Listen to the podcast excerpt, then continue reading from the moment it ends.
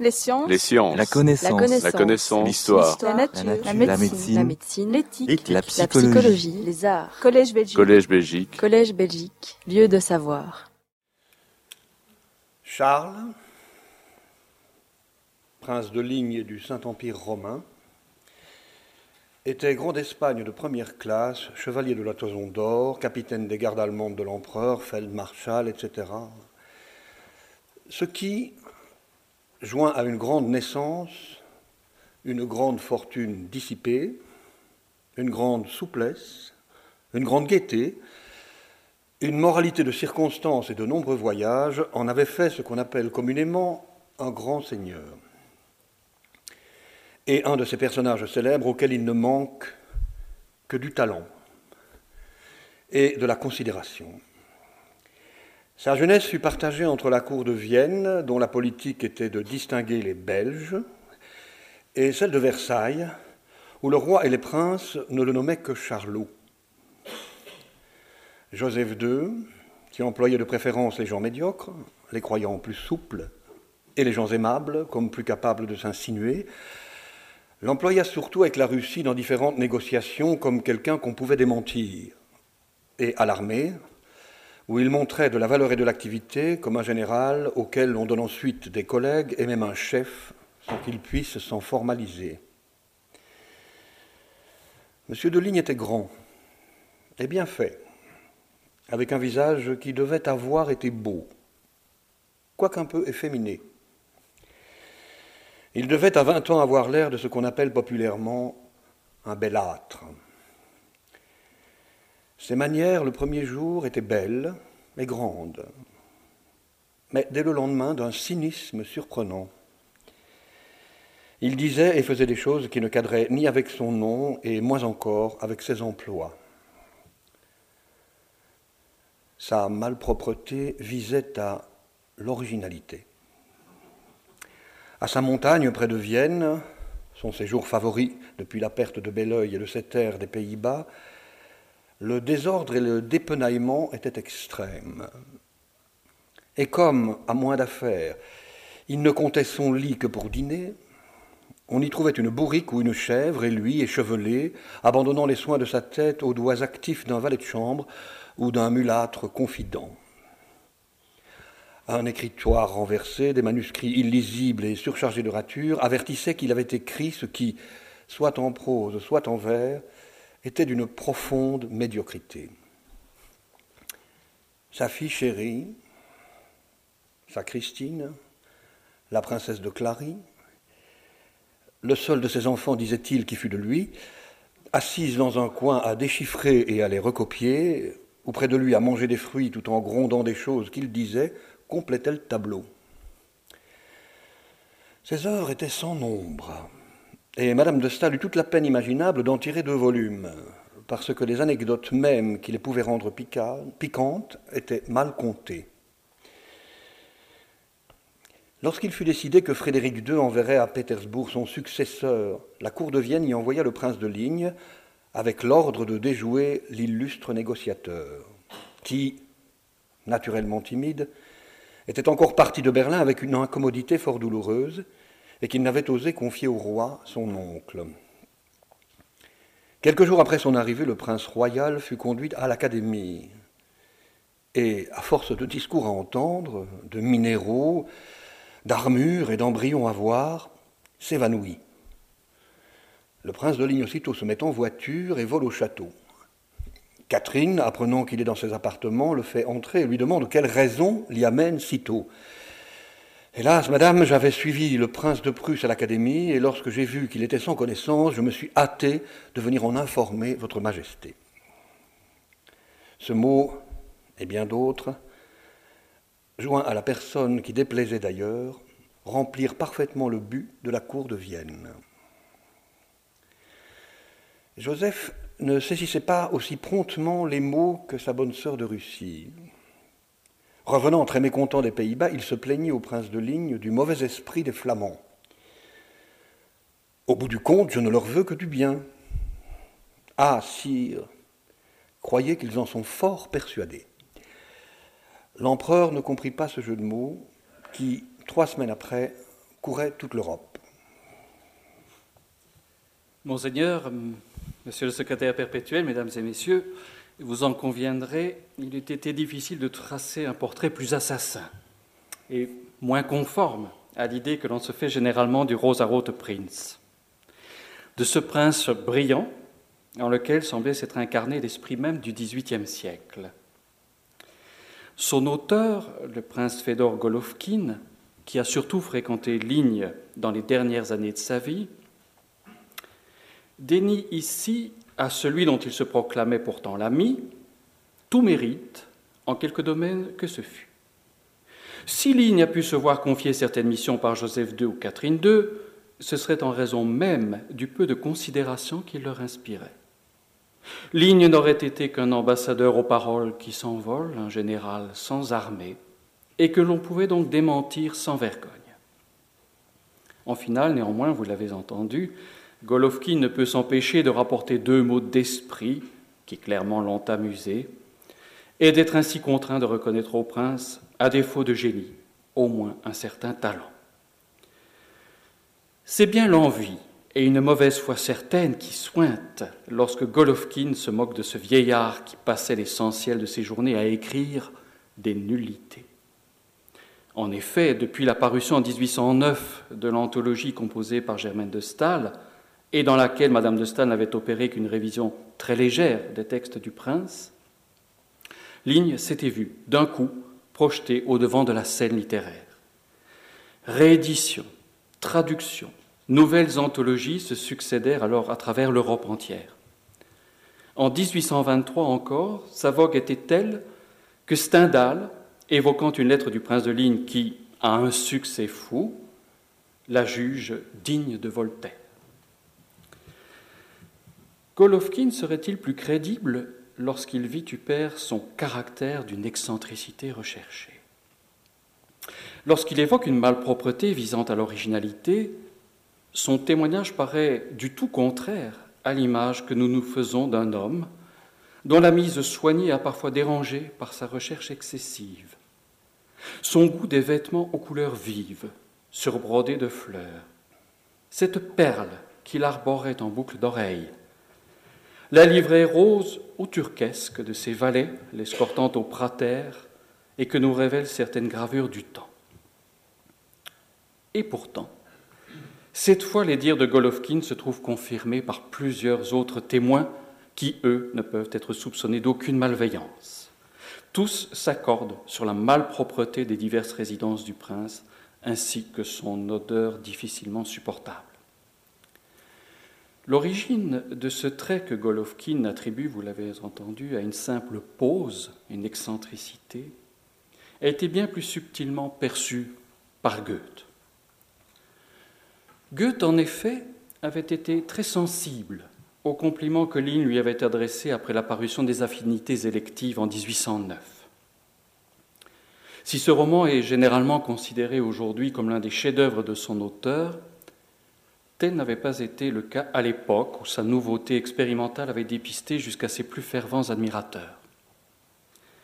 Ligne non seulement en avait saisi toute la puissante nouveauté, mais avait proclamé hautement son admiration, tant dans les salons que par ses écrits. Les deux hommes s'étaient vus à plusieurs reprises, tantôt à Teplitz, tantôt à Weimar. À la mort de Ligne en 1814, Goethe versifia une étrange cantate d'inspiration maçonnique de ce requiem pour l'homme le plus joyeux du siècle, la critique n'a le plus souvent retenu que le titre. C'est fort regrettable, car son contenu prouve que Goethe avait pris toute la mesure de l'homme. Il avait parfaitement perçu que la gaieté que Ligne savait répandre autour de lui était le fruit d'un intense travail sur lui-même. Sa gaieté, conquise de haute lutte, n'était que la forme la plus élevée d'une politesse qui en réalité était celle du désespoir. Goethe salue l'écrivain en lui rendant grâce pour ses œuvres consolatrices. Ne devrions-nous pas te remercier de ce que tu as célébré?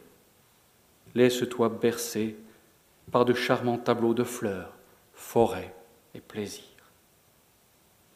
Mais Goethe pointe aussi une fêlure la mort de son fils Charles, tué en 1792 à la veille de Valmy. Non. Non, il n'y a point de consolation pour le jour qui prit le Fils au Père. Tendre ton de la douleur, accordez-vous à mes plaintes amères. Ligne fait avait été anéantie par ce qui fut, selon ses propres mots, le premier et le plus malheureux événement de sa vie.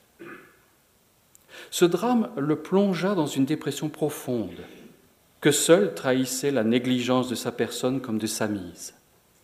Alors qu'en société, Ligne, avec une force intérieure qui impose le respect, continuait à dispenser joie, amusement et plaisir. La mort de son fils Charles, qu'il considérait comme son double, mais un double qui lui aurait été parfait, laissa alors entreapercevoir les facettes noires d'une personnalité dont Ligne lui-même, plus que tout autre, bien entendu, avait déjà mesuré les abysses.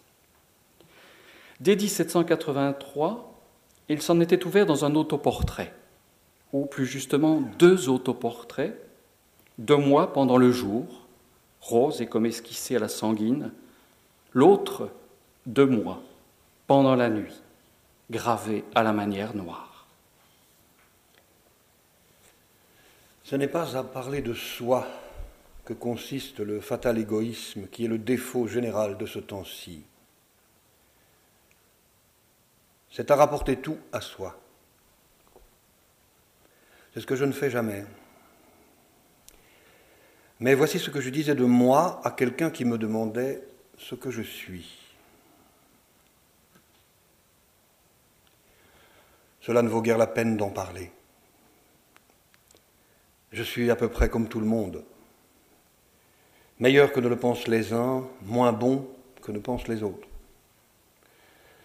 Content de moi-même dans les grandes choses, où je défie qu'on ne me rende pas justice, j'ai peut-être trop négligé dans les petites. Je défie le chagrin pour moi. Si les gens que j'aime en ont, je le partage. Mais aussi leur plaisir est le mien. J'en ai pour moi, j'en ai pour eux, j'en ai pour tout le monde. S'il m'arrive quelque chose d'heureux, j'en ai joui d'avance et j'en jouis encore.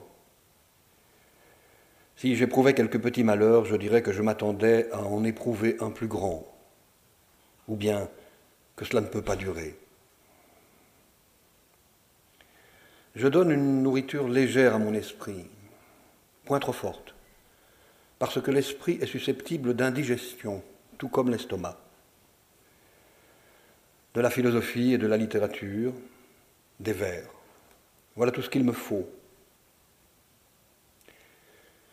Je suis trop vieux pour m'instruire, je ne suis pas assez, je ne le suis pas assez pour instruire les autres. D'ailleurs, je ne suis pas payé pour ça. C'est tout ce qui paraît le plus frivole, qui est souvent le plus essentiel. J'écoute, parce que je sais que cela fait plaisir. Je ne veux jamais me faire écouter parce que je sais que cela humilie. Si je suis avec des ennuyeux, je pense à autre chose sans qu'ils s'en aperçoivent. Je m'occupe, ou je tombe insensiblement dans une douce paresse, de là une douce rêverie, de là au sommeil, puis au rêve.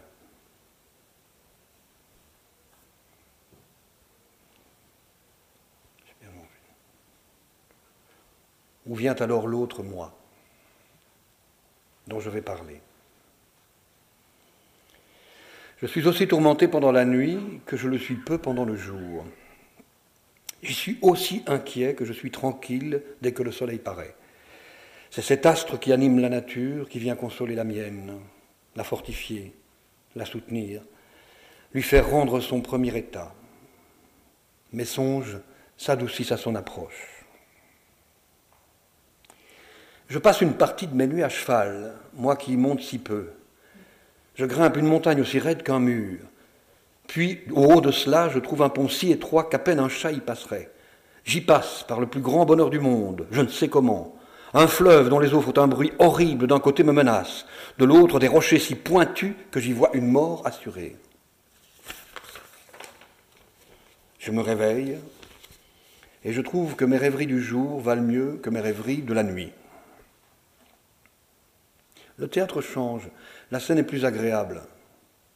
De ces déserts, de ces précipices, de ces périls inévitables, je me trouve au pied des plus jolies femmes du monde. Celle que j'aime le plus vient occuper mes esprits.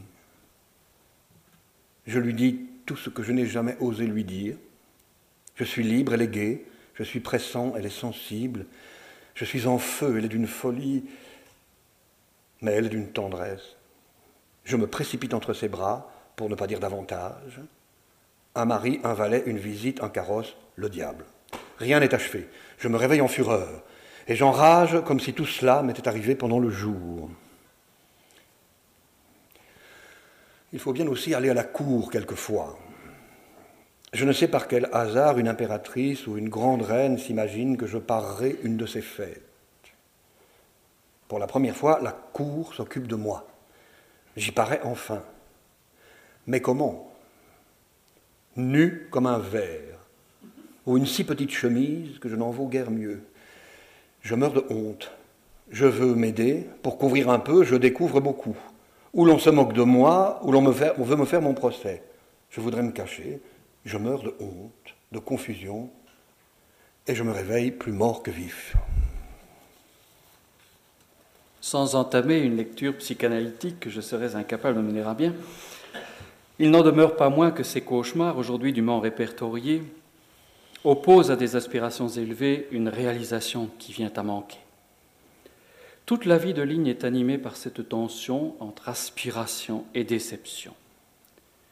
Pour lui, la gloire militaire était tout. Dans les 34 volumes parus entre 1795 et 1811, et qu'il a rassemblés sous le titre de Mélange militaire, littéraire et sentimentaire, c'est la dimension, militaire qui marche en premier. Même si Ligne peut à bon droit se targuer d'avoir participé à une douzaine de campagnes, même s'il s'y est toujours comporté avec valeur, force est de reconnaître qu'il n'a accompli aucun de ces hauts faits qui font entrer un général dans l'histoire. Aussi, lorsqu'il fut fait finalement maréchal en 1808, pensa-t-il désabusé de le devoir qu'à son rang et à son grand âge.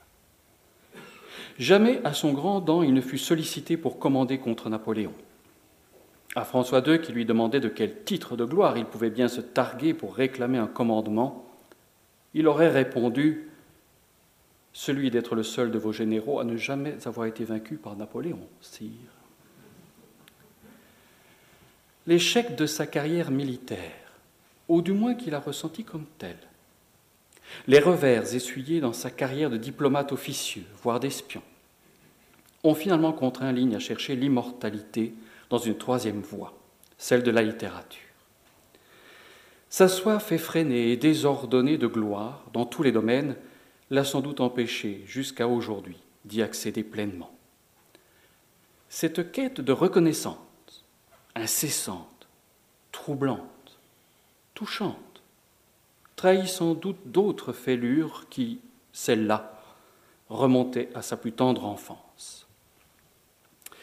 Philippe Mansell, dans son admirable biographie de ligne, largement augmentée en 2003, fait état du témoignage glaçant du maréchal duc de Crouy, qui a bien connu Charles-Joseph enfant. Lecteur de ses premiers écrits dès 1753, Ligne n'a alors que 18 ans, le duc est stupéfait tant par l'originalité de la pensée que par la remarquable qualité d'écriture qu'il souligne.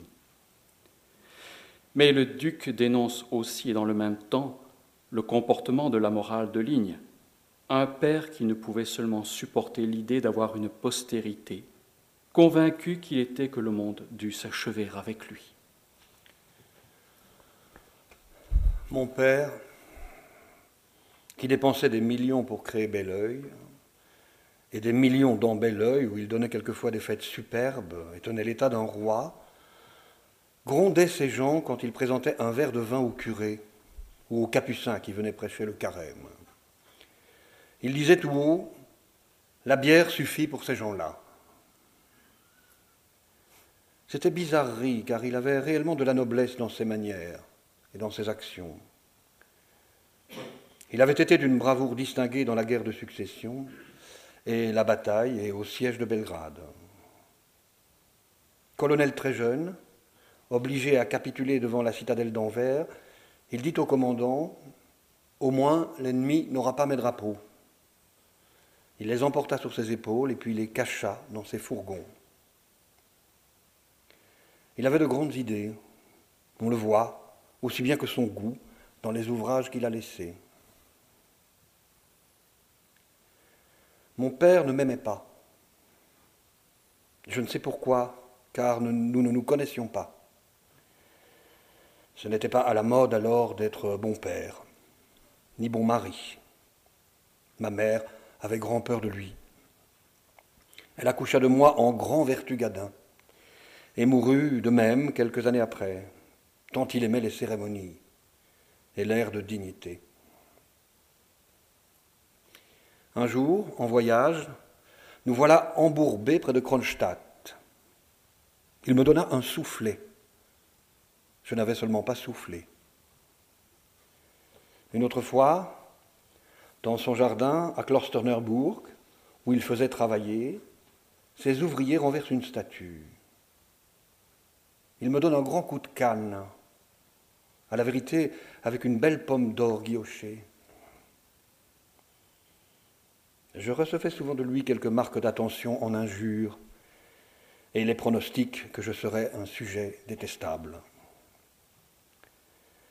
Sa mort cependant fit sur moi un grand effet.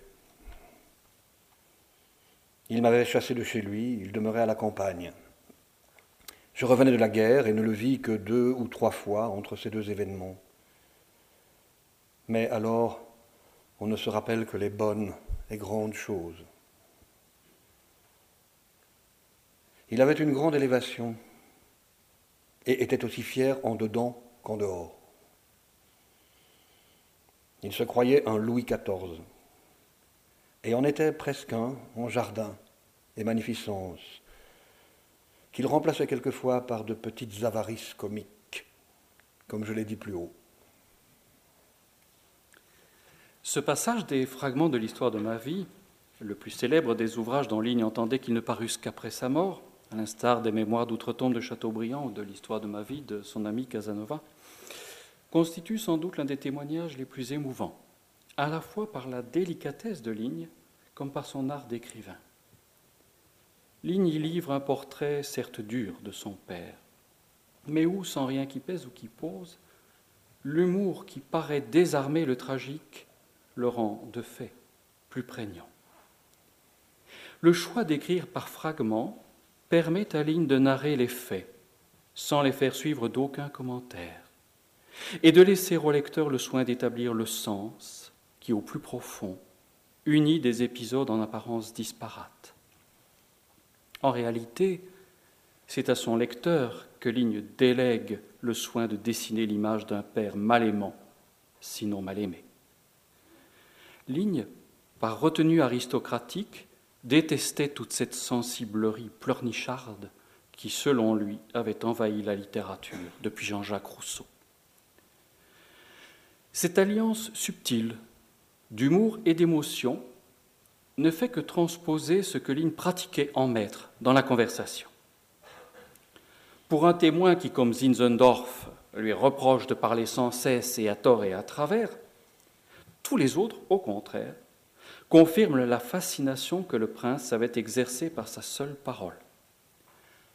Le témoignage le plus explicite en a été laissé par la baronne d'Oberkirch, qui rapporte la soirée passée en 1782, à deux pas d'ici, vous traversez le parc et vous y êtes, à l'hôtel de Ligne, où Ligne accueillait ce soir-là le futur tsar Paul Ier et son épouse.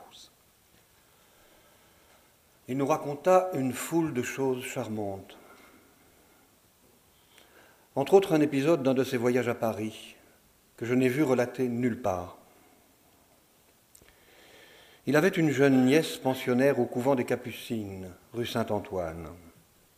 J'ai égaré son nom de famille, bien que je l'eusse écrit, mais je suis sûr qu'elle s'appelait Charlotte et qu'elle avait une parenté très proche avec les Liechtenstein. C'était une fille d'esprit, déjà belle, et que le prince aimait beaucoup. Il alla fort souvent la voir, et elle lui parlait d'une novice merveilleusement jolie dont la vêture s'était faite depuis peu de temps et qui devait bientôt prononcer ses vœux. Elle la vanta tant, et elle lui donna une telle envie de la voir qu'il ne résista pas à cette tentation. Il en parla à sa nièce. Elle lui répondit que c'était impossible, que la cérémonie aurait lieu dans l'intérieur de la clôture et que les femmes seules y étaient admises. Ce contretemps dérangea le prince sans le décourager. La veille du jour fixé, il vint au parloir et demanda la comtesse Charlotte. Ma chère enfant, lui dit-il, une de mes parentes, chanoinesse d'un chapitre régulier, est à Paris et désire entrer demain dans la chapelle. Ne peut-on lui en obtenir la permission? Très certainement, mon oncle, si vous la demandez. Je ne sais pas de quel nom il affubla la cousine, mais à sa recommandation, elle fut admise sans conteste, d'autant qu'elle ne rompait la clôture que pour la chapelle, et que cela ne lui donnait pas le moindre droit de mettre un pied à l'intérieur du couvent. À l'heure fixée, une sainte personne, vêtue de noir, emmitouflée de coiffe, dont on ne voyait que le bout du nez, les yeux dévotement baissés, se présenta munie du laissez-passer de la prieure. Elle portait une croix large comme une assiette à un ruban bleu qui lui servait de collier. Elle salua tout le monde en silence, mais eut soin de choisir une des meilleures places pour bien voir. Elle vit bien, en effet, à ce qu'il paraît car elle emporta dans son imagination une image que rien n'en fit jamais sortir. Celle de cette admirable personne, pâle, résignée mais triste, et non fervente. Elle jeta dans le ciel un regard que rien ne peut rendre au moment de prononcer les vœux qui la séparaient à jamais du monde. Il y avait là un reproche, une plainte muette, une douce et modeste tranquillité, semblable à celle de la victime condamnée à une mort qu'elle ne peut éviter et qu'elle accepte. J'ai une théorie, ajoute le prince de Ligne.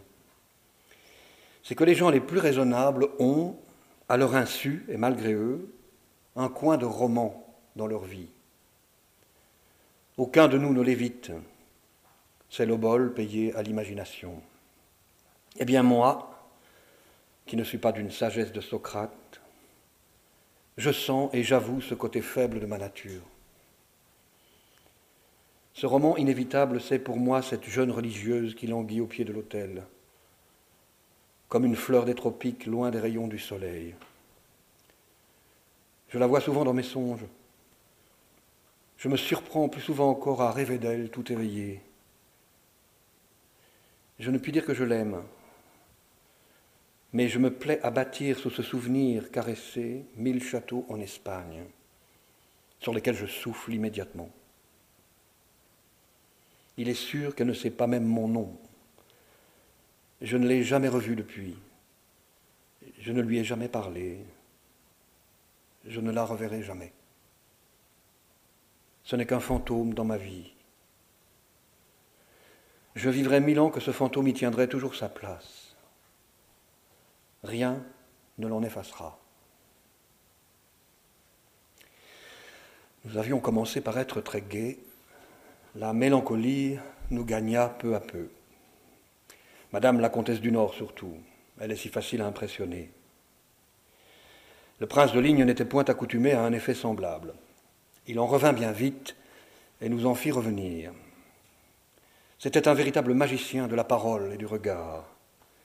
Il maniait les esprits à sa fantaisie. Monsieur, lui demanda le comte du Nord en riant, car nous n'étions déjà plus tristes, la comtesse Charlotte vous avait-elle reconnu sous les coiffes? La petite masse qu'en était bien capable, monseigneur, mais elle n'en fit pas semblant, et ne m'en a point parlé depuis. Elle écrivit seulement une lettre où elle dit ces mots à sa mère. Je sais bien quelque chose sur monsieur le prince de Ligne, mais si vous me le permettez, chère maman, je ne le raconterai ni à vous ni à personne. C'était une fille d'esprit. Je vous en réponds, madame. Et depuis ce temps-là, cela n'a fait que croître et embellir. J'écrivis en rentrant toute cette conversation. Madame la Grande-Duchesse en fit autant. Elle l'avait fort intéressée. Ce témoignage qui vous a fait, je l'ai entendu rire et puis je n'ai plus rien entendu. Ce témoignage met en lumière le lien consubstantiel qui, chez Ligne, lie écriture et oralité.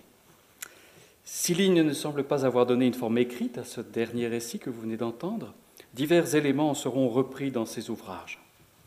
On peut penser que Ligne a testé l'effet de certains de ses textes en société et qu'en sens inverse, certains moments de conversation particulièrement brillants et bien reçus ont dû lui fournir la matière de quelques écrits. Dans un texte qui demeure sans doute le plus éclairant sur l'art de ligne, Germaine de Stahl a montré que son style était un style parlé, pour reprendre ses propres termes. Cette écriture parlée, si singulièrement originale, permet à tout coup de reconnaître son auteur. Un style qui fait l'homme et que Ligne s'est forgé par la pratique assidue de deux de ses maîtres en littérature, Montaigne et Sévigné. Montrer plutôt qu'expliquer. Conférer à la phrase la liberté de la parole. D'où une écriture rapide, très rapide, trop rapide. Une syntaxe volontairement incorrecte, afin que le lecteur ait l'impression d'une conversation à bâton rompu, avec un auteur qui l'invite à le suivre, à le quitter, à le reprendre. Un style soigneusement négligé et dont la négligence est liée à la posture d'un auteur qui, en tant qu'aristocrate, ne peut écrire quoi que ce soit qui sente l'huile, la boutique, le travail. Et cela, même s'il est bien avéré que Ligne a écrit durant 65 ans près de 7 heures par jour, et qu'il n'a cessé de polir et repolir sans cesse ses ouvrages jusqu'à son dernier souffle. Aujourd'hui encore, comme en son temps, l'éclat de l'homme offusque par trop la profondeur de l'écrivain. Si l'homme semble avoir été d'un abord aisé, l'écrivain exige en revanche beaucoup de son lecteur. Madame de Stahl, bien que personnellement séduite par l'originalité de l'écriture du prince, était consciente que celle-ci risquait de rebuter le lecteur et l'empêcherait d'atteindre à l'essence de l'œuvre. Il faut se représenter, écrit-elle, l'expression de sa belle physionomie, la gaieté caractéristique de ses contes, la simplicité avec laquelle il s'abandonne à la plaisanterie, pour aimer jusqu'aux négligences de sa manière d'écrire. Mais ceux qui ne sont pas sous le charme de sa présence analysent comme un auteur celui qu'il faut écouter en le lisant. Car les défauts même de son style sont une grâce dans sa conversation. Ce qui n'est pas toujours clair grammaticalement le devient par l'à-propos de la conversation, la finesse du regard, l'inflexion de la voix. Tout ce qui donne enfin à l'art de parler mille fois plus de ressources et de charme qu'à celui d'écrire rapide, elliptique jusqu'à l'obscurité, ligne demeurera sans doute toujours, pour reprendre les mots de Vigny à propos de Madame de Sévigné, un classique des portes closes, un auteur to the happy few. Mais si l'on veut se souvenir que ces happy few ont pour nom Casanova, Goethe, Stendhal, Proust, Valéry, peut-être vaut-il la peine d'aller y lire de plus près. Pour rendre justice à ce style parlé, j'ai tenu à m'assurer ce soir le concours de mon ami Frédéric Dussel, que je remercie de tout cœur. C'est à lui et à Ligne qu'il convient de laisser le dernier mot. Et parce que cette page demeure sans doute l'une des plus belles du, XVIIIe siècle, le lapsus est peut-être intéressant, l'une des plus belles du XVIIIe siècle français, Nous avons tous deux choisi de conclure cette promenade dans les bosquets les plus ombragés par la célèbre lettre datée de Partenitsa en 1787 et adressée à Madame de Cogny. Au cours de la descente du Dnieper sur les galères de Catherine II, Ligne et son ami Nassau-Ziegen quittèrent leurs impériales majestés et se rendirent sur les terres que la tsarine leur avait offertes. À Ligne, Catherine II avait réservé les lieux liés aux souvenirs d'Iphigénie et d'Ovide.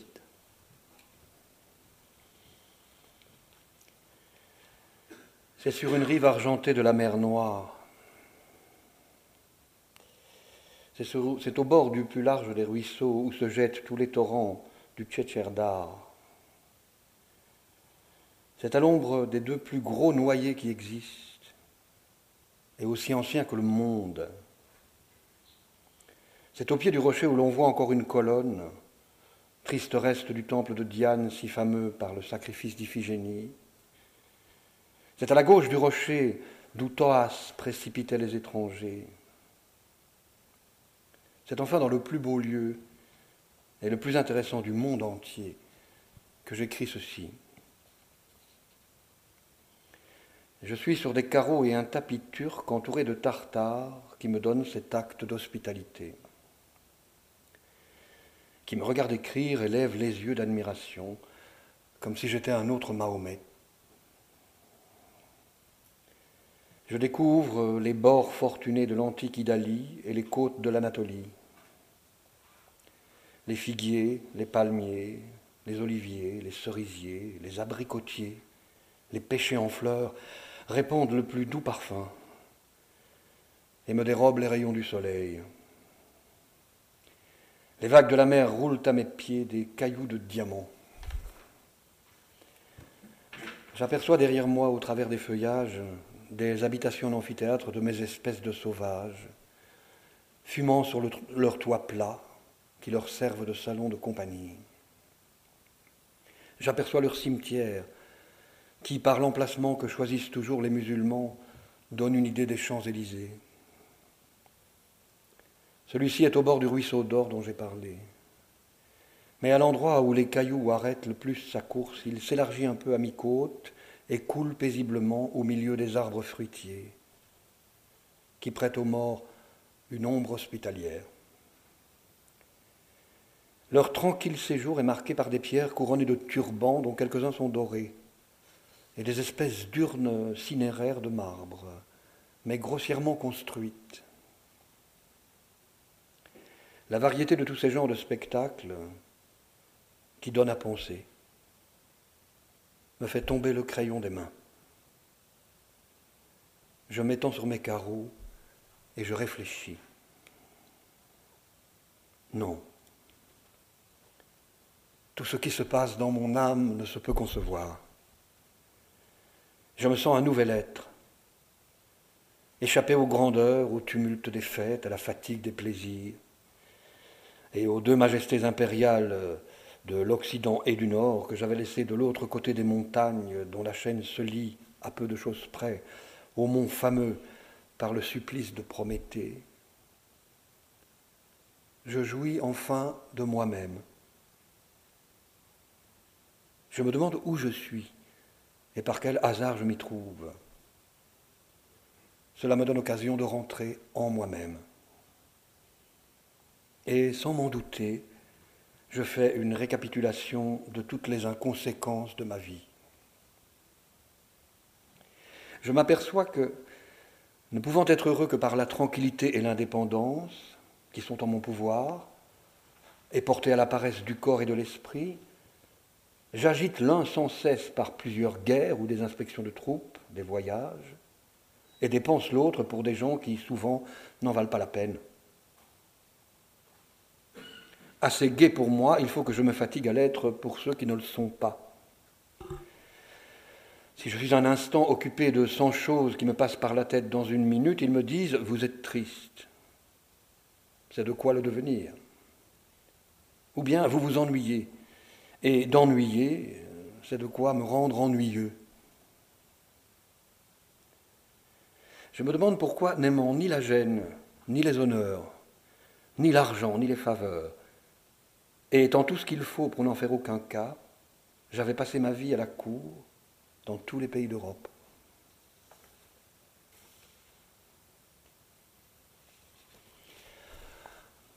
Mon fils Charles épouse une jolie petite polonaise. Je me fais, on me fait polonais en passant.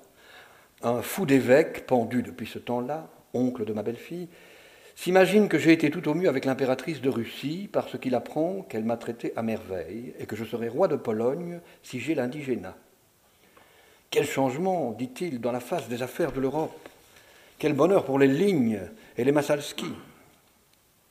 Je me moque de lui, mais il me prend l'envie de plaire à la nation, rassemblée à une diète. La nation m'applaudit. Je parle latin, j'embrasse et caresse les moustaches. J'intrigue pour le roi de Pologne, qui, lui est, même, qui est lui-même un intrigant, comme tous les rois, qui ne le sont qu'à condition de faire la volonté de leurs voisins ou de leurs sujets. Il est bon, aimable, attirant. Je lui donne des conseils. Me voilà tout à fait lié avec lui. J'arrive en Russie. La première chose que j'y fais, c'est d'oublier le sujet de mon voyage, puisqu'il me paraît peu délicat de profiter des grâces infinies qu'on me faisait chaque jour pour en obtenir d'autres. La simplicité confiante et séduisante de Catherine Legrand m'enchante, et c'est son génie enchanteur qui m'a conduit dans ce séjour enchanté.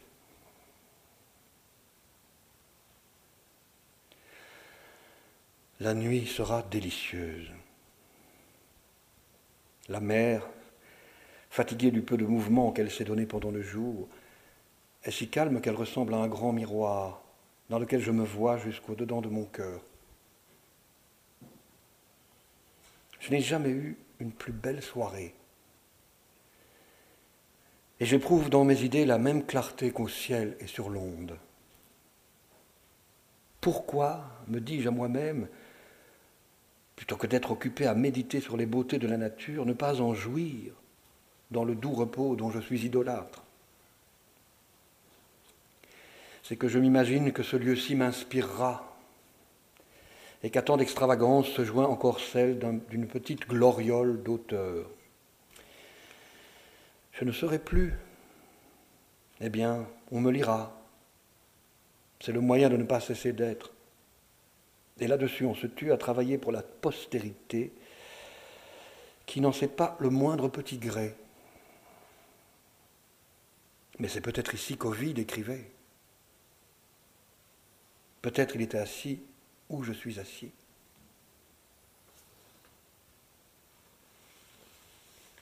En me tournant, j'approuve la paresse de mes bons musulmans, assis, les bras et pieds croisés sur leur toit, d'où ils découvrent tant de régions de la folie. Je trouve parmi eux un Albanais qui sait un peu d'italien. Je lui dis de demander s'ils sont heureux ou si je puis leur être utile, et s'ils savent que l'impératrice me les a donnés.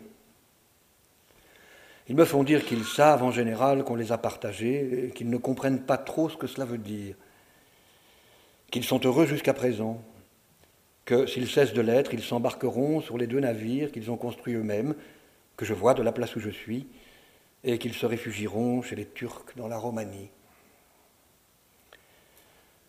Je leur fais dire que j'aime les paresseux, mais que je veux savoir de quoi ils vivent. Ils me montrent quelques moutons couchés sur l'herbe, ainsi que moi. Je bénis les paresseux. Ils me montrent leurs arbres à fruits et me font dire que lorsque la saison de cueillir est arrivée, le Kaiman Khan vient de Batchesarat pour les partager, que chaque famille en vend pour 200 francs. Je leur promets d'empêcher qu'on ne les tourmente. Ils m'apportent du beurre, du fromage et du lait, qui n'est point du tout de leur jument, comme on le dit des Tartares. Je bénis les paresseux et je retombe dans mes réflexions.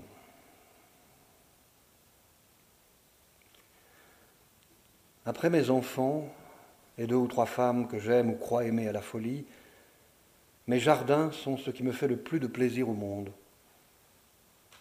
Il y en a peu d'aussi beaux. Je me plais y travailler pour les embellir encore. Je n'y suis presque jamais. Je n'y ai jamais été dans la saison des fleurs, lorsque de petites forêts d'arbustes précieux embaument l'air et parfument l'horizon. Je suis à deux mille lieues de tout cela.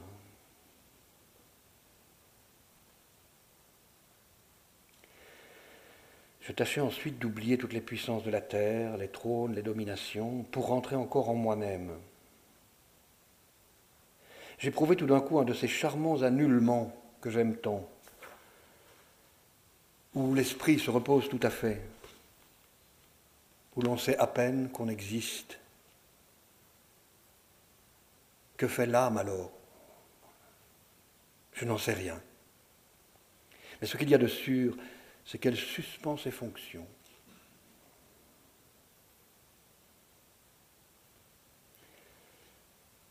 Mes réflexions qui me mènent au ravage du temps me ramènent à celui de mon cœur. Je trouve que rien ici-bas ne demeure dans une stagnation parfaite, et que dès qu'un empire, une puissance ne croisse plus, il diminue. De même que le jour qu'on n'aime pas davantage, on aime moins. Mon cœur, quel mot ai-je prononcé? Est-ce le spectacle de mon cœur ou celui de la nature qui me transporte hors de moi? Je fonds en larmes sans savoir pourquoi. Mais elles sont si douces.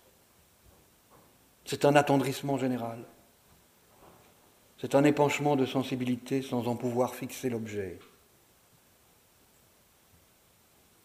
Dans ce moment où tant d'idées se croisent à la fois, je pleure sans être triste.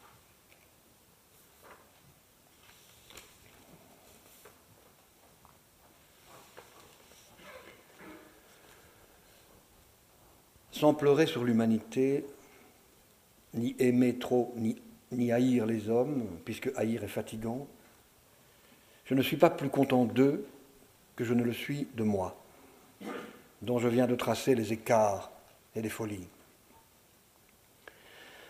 Tout cela me conduit à d'autres traits de mon caractère. En m'examinant, je ne me trouve qu'une bonne qualité. C'est d'être bien aise du bien qui arrive aux autres. Je juge le monde et le considère comme les ombres chinoises, en attendant le moment que le temps, levant sa faux tranchante, ordonne de disparaître. Neuf ou dix campagnes que j'ai faites, une douzaine de batailles ou d'affaires que j'ai vues, viennent ensuite se présenter à moi comme un songe. Je pense au néant de la gloire qu'on ignore, qu'on oublie, qu'on envie, qu'on attaque et qu'on révoque en doute. Et une partie de ma vie, pourtant, me dis-je à moi-même, s'est passée à, à la chercher, à la perdre, à chercher à la perdre, cette vie, en courant après cette gloire.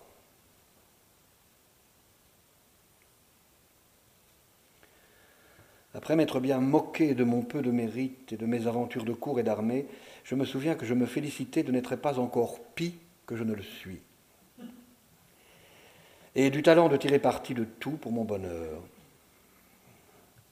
Enfant de la nature, et peut-être enfant gâté, je me voyais enfin tel que j'ai été entraîné à me peindre, dans cette vaste mer, que j'ai déjà dit, pour mon âme, faire l'effet d'une glace pour le visage. Déjà les voiles de la nuit commencent à la brunir. Le Père de la lumière est attendu sur les horizons voisins. Les moutons qui paissaient auprès de mon tapis de Turquie appellent les, les tartares qui descendent gravement de leur toit pour les enfermer à côté de leurs femmes qu'ils ont tenu cachés tout le long du jour.